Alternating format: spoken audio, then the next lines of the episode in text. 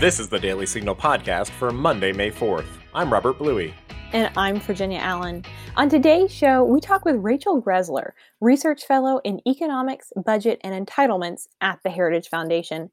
Rachel breaks down what the high unemployment numbers mean for our economy and how long America can sustain our growing national debt.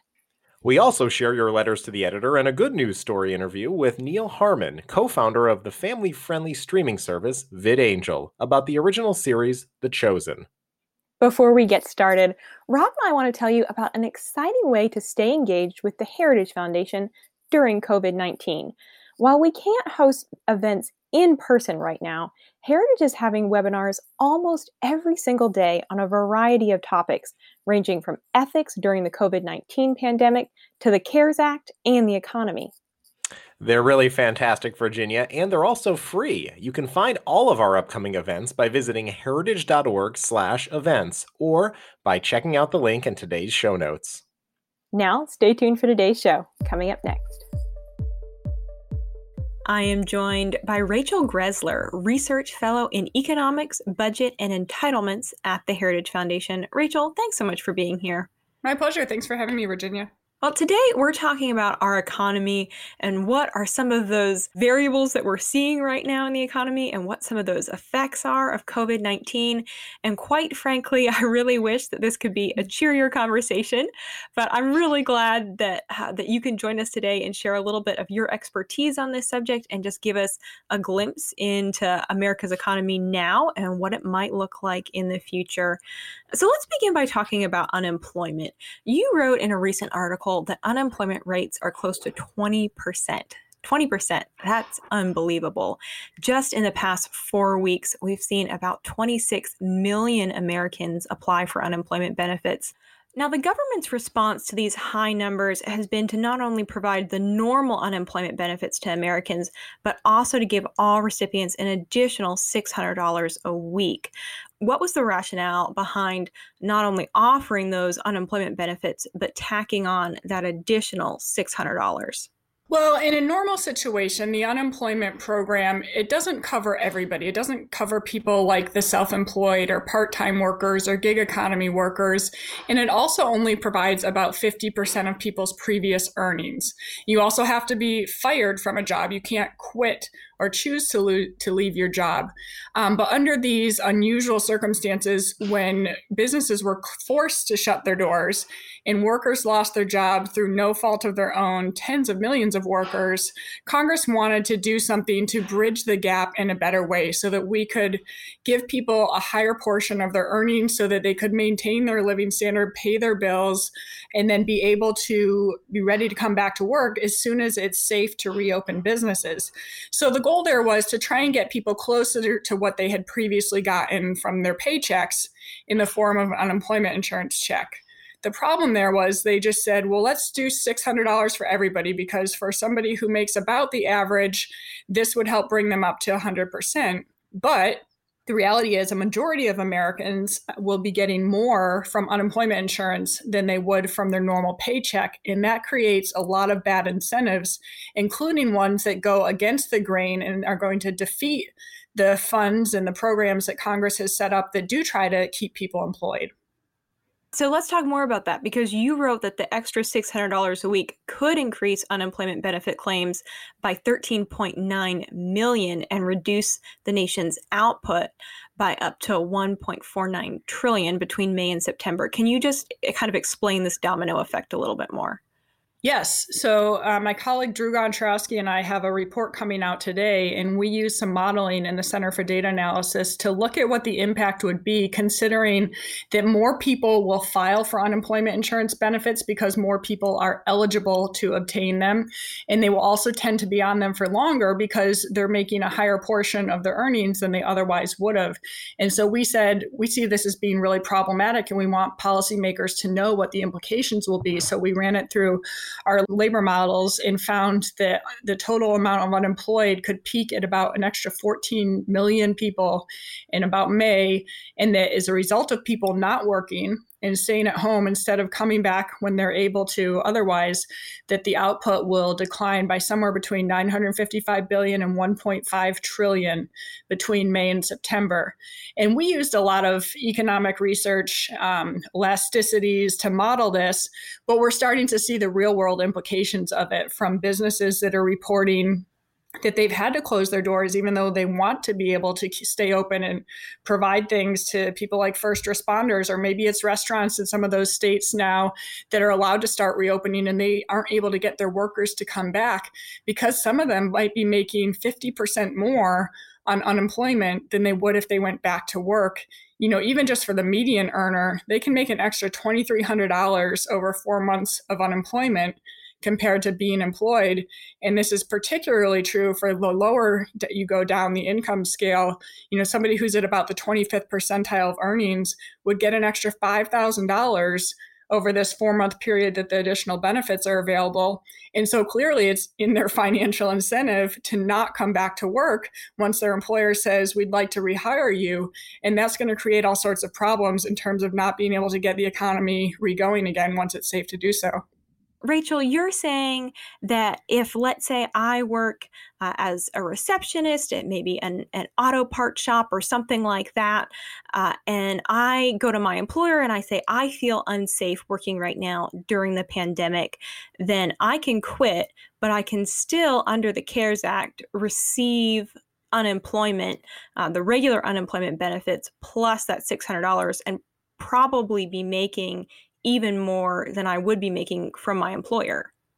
That's exactly right. Under this new eligibility criteria, it really is more in workers' hands to decide whether or not they're going to keep working or to file for unemployment insurance. And say you're that receptionist, maybe making $600 per week coming into the office, you would be making $900 per week from unemployment.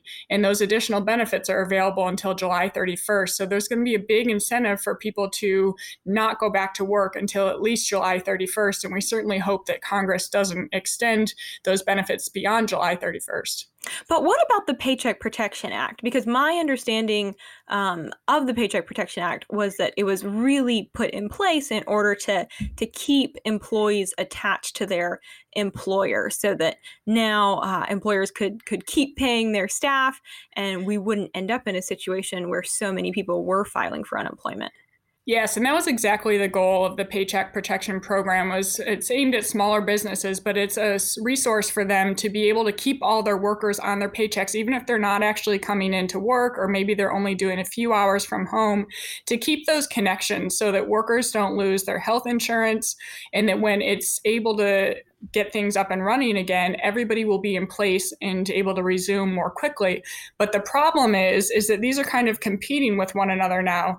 And so we've heard cases of a spa owner in Washington state who she went out and got a paycheck protection program loan and she was announcing it to all of her employees on one of these Zoom calls and they got angry with her and they thought that she was taking something away from them by wanting them to remain employed and get their usual paychecks because they could have gotten more from unemployment insurance. And similarly, you know, a wood mill in Arkansas, they polled their workers and said, would you rather to keep coming into work and keep your paychecks or do you want the unemployment insurance because they had already heard from among the ranks that a lot of people didn't really want to keep working and they decided that they were going to lay off half of the people at one of those plants because they didn't want to have that animosity in the workplace of people thinking I'd rather be at home and collecting these benefits. So, what should Congress have done differently? How could the Paycheck Protection Act had been implemented in a way that it actually really was helping small businesses instead of hurting them? It was really an easy fix, and this was something that a group of senators provided an amendment for that just would have said the total amount of unemployment benefits that you get cannot exceed what you were previously getting in your paycheck. This is very common sense, but there was pushback against that. Some people said it would make it harder to implement. But the reality is the states already have formulas, whether it's 50% or whatever it is. And so to just say that that new formula is going to be capped at 100% would not have been that much more. Um, administratively burdensome to implement. And so it certainly would have helped prevent these situations where workers are being incentivized to quit, employers are being incentivized to lay workers off instead of go through the application process of getting a loan, which were difficult to do. And we know the money did run out there at one point. And so it, it's an easy fix. And hopefully Congress will still be looking at this and consider putting that fix into place. So let's talk about the long term economic impacts from COVID 19 and these really generous unemployment benefits. Let's say we get to July or August and businesses across America are given the green light to reopen. Are you worried uh, that businesses are going to face challenges of actually getting employees uh, to come back to work and that it's going to be really challenging to actually get Americans off of unemployment? I think it is, especially before July 31st when this additional $600 per week runs out. And unfortunately, it's going to be hardest to get those people back in the industries that have been hardest hurt, like restaurants, hotels, um, tourism and travel because then these tend to be the lower paid workers and they are the ones who take home the biggest benefit by this additional $600 per week coming through to them. And you know in some ways we can't fault them if they're able to collect more money from unemployment and save that up. That makes sense for them individually but it might not actually make sense in the long term also because we know that the longer people are unemployed the lower their opportunities and incomes are in the future. But also just in the short term in terms of getting the economy going again and having us be productive and in particular being able to meet some of the needs. We've already seen supply shortages in certain companies that are not able to deliver things or get need get made what's needed to be made as quickly as possible to meet the demands from COVID-19. And so that's going to be an increasing fear going forward, especially as this is going to remain an issue into the fall flu season. Um, we want to have the companies be prepared to be able to respond to COVID-19 in the ways that w- we need them to. Yeah. And one of the other issues that we're hearing a lot about in the news right now is state bailouts. There's a great deal of controversy here.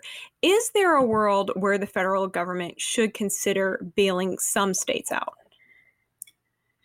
Not a bailout. There's definitely a role for the federal government to provide help for COVID 19 related expenses. And we've already seen an unprecedented amount of money go towards that. And the federal government is covering almost all of the healthcare costs. They've provided $150 billion in direct grants to the states, up to $500 billion in new lending that is unprecedented coming from the Federal Reserve. But what the states are asking for now is unrestricted funds to use for whatever purpose they want, essentially, including if their revenues have gone down, which is something that states are supposed to plan for, and that's why they have rainy day funds, and also covering things like pension obligations that they haven't funded for decades. Illinois sent a letter to Congress asking for $40 billion, including $10 billion to cover their unfunded pension obligations. That has nothing to do with COVID 19. And so there is not a need and there's no real excuse that the federal government would bail out states. That just sets a terrible precedent going forward that you're going to penalize states who have acted in a responsible way fiscally and reward those who have been reckless. Senate Majority Leader Mitch McConnell said that states maybe should consider declaring bankruptcy if they really need to. His exact words were, I would certainly be in favor of allowing states to use the bankruptcy route. Uh, and now McConnell has received a lot of backlash from this statement. Do you think that the bankruptcy route uh, is something that some states might need to consider? Well, I think the important takeaway behind Senator McConnell's statement is that the federal government's not responsible for states' budgets. And so, to the extent that there have been states like Illinois or New York coming and saying, we absolutely need you to give us this money or we're not going to be able to operate, that's not true. You don't get into a bankruptcy like situation unless you have had decades worth of fiscal mismanagement. Um, the issue of bankruptcy itself the states are actually not allowed to declare bankruptcy right now. States can allow their cities or the municipalities to declare bankruptcy. Um, but going forward, this is an issue that will remain something for Congress and the states to consider because the reality is there are some states that prior to COVID 19 were already in a situation where they're pretty rapidly approaching insolvency. And Illinois is the best example of that. You know, I really don't see a way forward for that state to either raise taxes enough or cut services enough that they will be able to pay their debts and to fulfill their pension obligations. And so something will have to be done there. And whether or not that's a bankruptcy type situation, or if the state sits down and negotiates with its debtors and with its public employees, something will have to be done. But I think that the issue of COVID 19, that in and of itself would not cause a state to become insolvent. And I think that's the point that was trying to be made here is that we will help you with the expenses related to this health pandemic, but we're not going to cover those things that are your own responsibility to budget for. I see. That makes sense. Well, speaking of debt, America's national debt now uh, is over $24 trillion last time I checked. Uh, that is higher than it's ever been before. And frankly, a number that's just, it's really hard to wrap your mind around. Our federal government is spending a lot of money right now on these various kind of stimulus packages. Where is this money coming from? it's coming from you and me in the future, from our children, from you know anybody that's working today on out into how many years we don't know because we don't know when our debt becomes unsustainable. You wow. know, looking back decades ago, we would have said, how could we ever get over $23 trillion in debt and have a single year in which we have $4 trillion in debt. Like that's not possible. And yet it seems like it's possible now. And the problem is you just don't know when these debt crises hit. You know, Puerto Rico didn't anticipate the timing of when theirs did, Greece, other countries. And when you get to the situation where creditors just decide that they're not going to lend to you anymore at an unreasonable rate, that's when you don't have time to make the more rational decisions to pare back on certain expenses um, that you otherwise would have been able to if you acted sooner. We're already at a situation in the US where each household in America owns about $187,000 worth of America's debt. And that was before COVID 19. And now we've added on about another $27,000 per household. So this is clearly an unsustainable level and a huge burden for future generations. Is it possible to actually pay off that much debt? we will see. It depends how, you know, it's it's possible. Um, you know, you have to do it over time. It's going to take a level of fiscal restraint that we've never seen before. What we don't want to get to is a situation where you have enormous tax rates that lead to a smaller economy and then it, it, results in a downward spiral and you are more likely to face a bankruptcy type situation or having the fed need to print its way out of debt and that's certainly not something that we want it to come to yeah. So, what does need to happen next? I mean, how can we come out of the coronavirus situation and really ensure that, like you say, that we're leaving our, our kids and our grandkids a, a prosperous America that has, you know, the same opportunities that you and I have enjoyed? Mm-hmm. Well, I think starting with the current crisis is evaluating what's been done to date and how has it worked or not worked. There's just constant urged by Congress to pass more and more stimulus bills to try and have more assistance and aid and relief. And yet we don't even know. Some of the money hasn't gone out the door and we don't know what the impact has been. We don't know what it's going to be like as states start reopening their economy. So I would say the first thing is to put a hold, unless it's an absolute immediate need directly related to COVID 19, we shouldn't be considering spending more money yet we need to kind of wait and see and hope that things will start reopening and rebounding.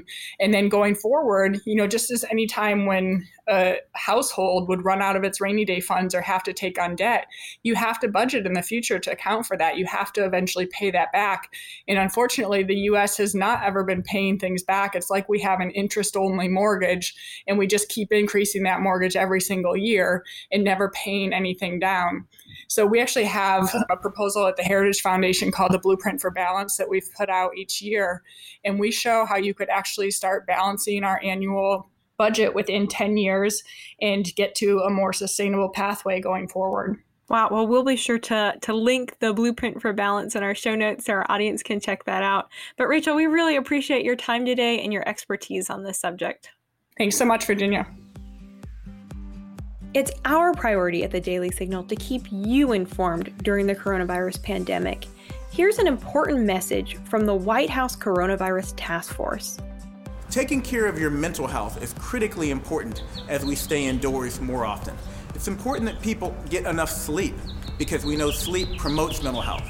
It's important that you get exercise when you can while still engaging in proper social distancing. And most importantly, seek help if you need it. Telehealth services are available and call a friend if you just need someone to talk to. Now more than ever, we want you to pay attention to your mental health.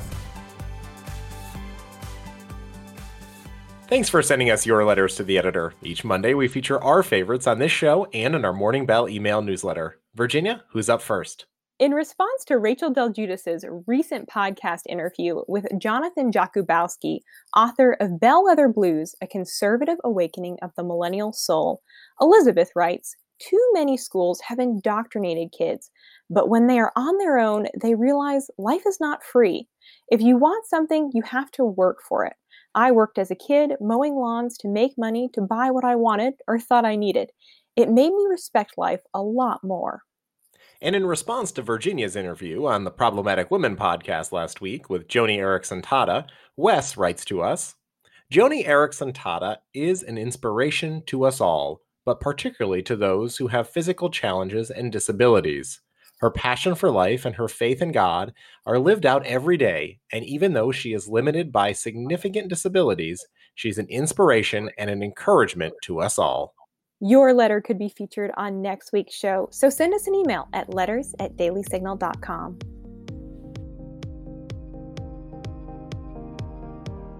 We have a unique good news story to share with you all today. We're joined by Neal Harmon, one of the founders of the family friendly streaming service VidAngel. Neal, thanks so much for being here. Thanks for having me on, Virginia. Now, we have reported on VidAngel in the past at the Daily Signal, but for those who might not be familiar with the platform, can you just give us a little bit of background about what VidAngel is and what makes it unique and different as a streaming service? You bet. So, we exist to help you, the viewer, make entertainment good for your own home. Um, now, everybody's home's unique, and uh, we do this in a couple of ways. One way is you can connect your Netflix or Amazon Prime account or HBO account to your VidAngel account, and then you can skip over stuff that you don't want in your own home. So you could skip over nudity, uh, rough language, um, racial slurs, whatever you chose was not uh, appropriate for your family to to hear or see. You can just skip over it. And the second thing that we do is we take all that information that people uh, give us about what they skip, and we share that with creators, and we create better content. Uh, which y- you mentioned that you wanted to talk about the chosen. That's a good example of better content. Yeah, I'm really excited to talk about The Chosen. Uh, first, though, I do just want to mention that you all have gone out of your way to really provide great options for families during COVID 19 through various promotions and just exceptional content. Can you tell me a little bit about some of the promotions that you all have been running? Oh, yeah, you bet. So, uh, back in March, we we uh, did a mandatory work from home uh, directive at our own company before the rest of the country, and I was on a phone call with a one of our one of our team members, and we were both commiserating on how frustrated our kids were.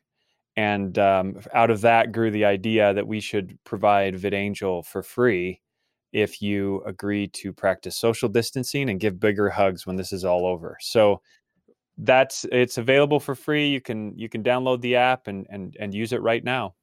That's so awesome. Well, and as you mentioned, you all not only stream content, but you now have original shows and movies. And one of those original shows that you all have produced is the TV series The Chosen.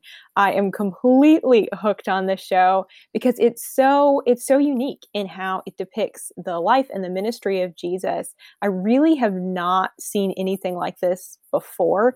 Can you just tell us a little bit about the decision to create The Chosen and why you decided to tell the story of Christ in the way that you have? So the decision started in in in I told you the second per- reason that we exist as a company is to make better content from the audience's choices. And um, back in 2016, 2017, we decided to start making our own content. And uh, we start our first series was called Dry Bar Comedy, and uh, which does over a billion views a year now. And this was this is stand up comedy that um, was family friendly, and w- w- we were able to prove through Dry Bar Comedy that there was a huge market if we created better content for people.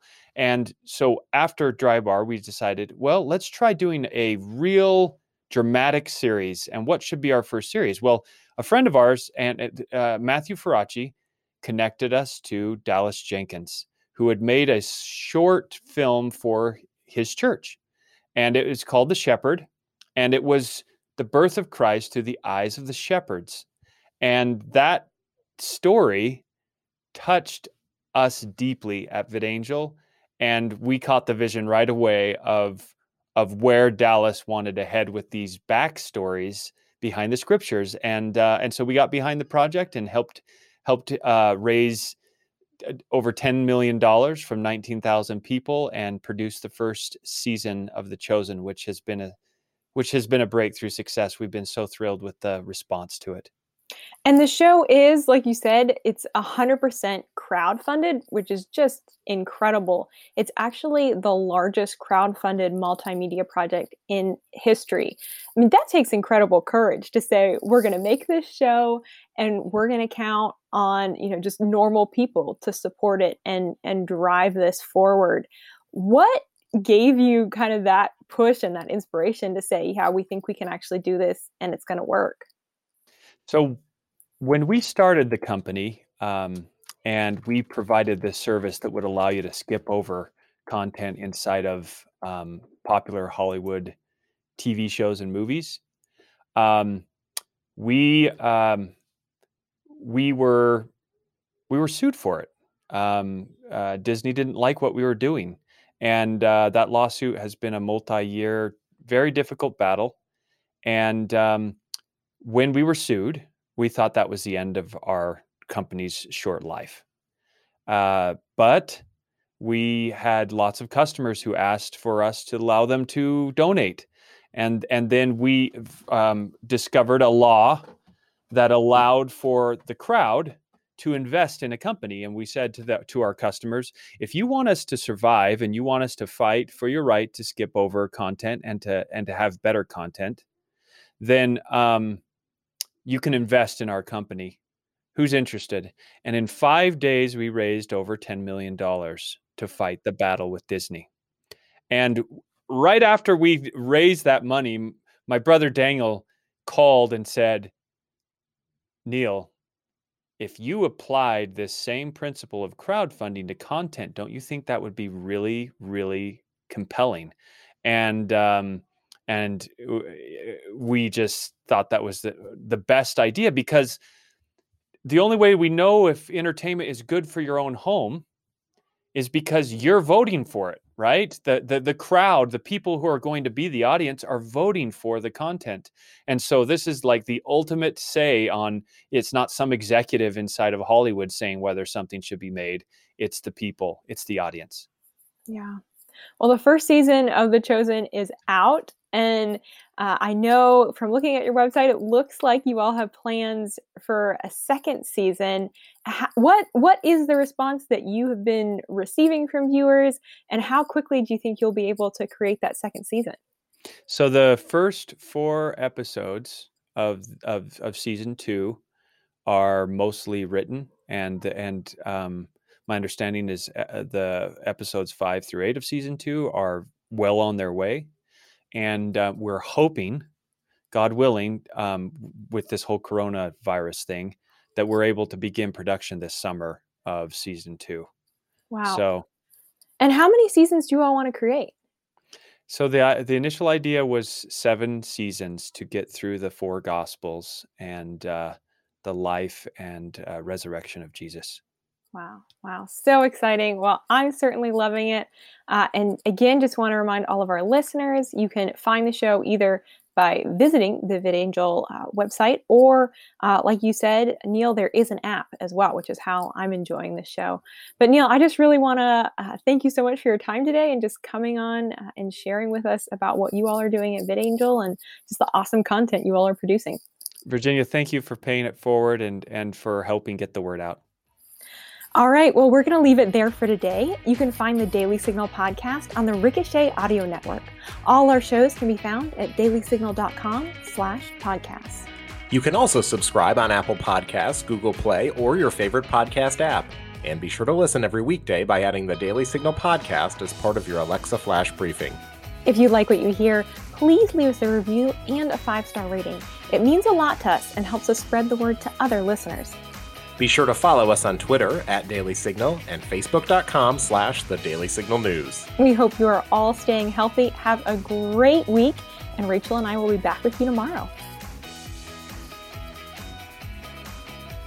The Daily Signal podcast is brought to you by more than half a million members of the Heritage Foundation. It is executive produced by Rob Bluey and Virginia Allen. Sound design by Lauren Evans, Thalia Rampersad, Mark Guiney, and John Popp. For more information, visit dailysignal.com.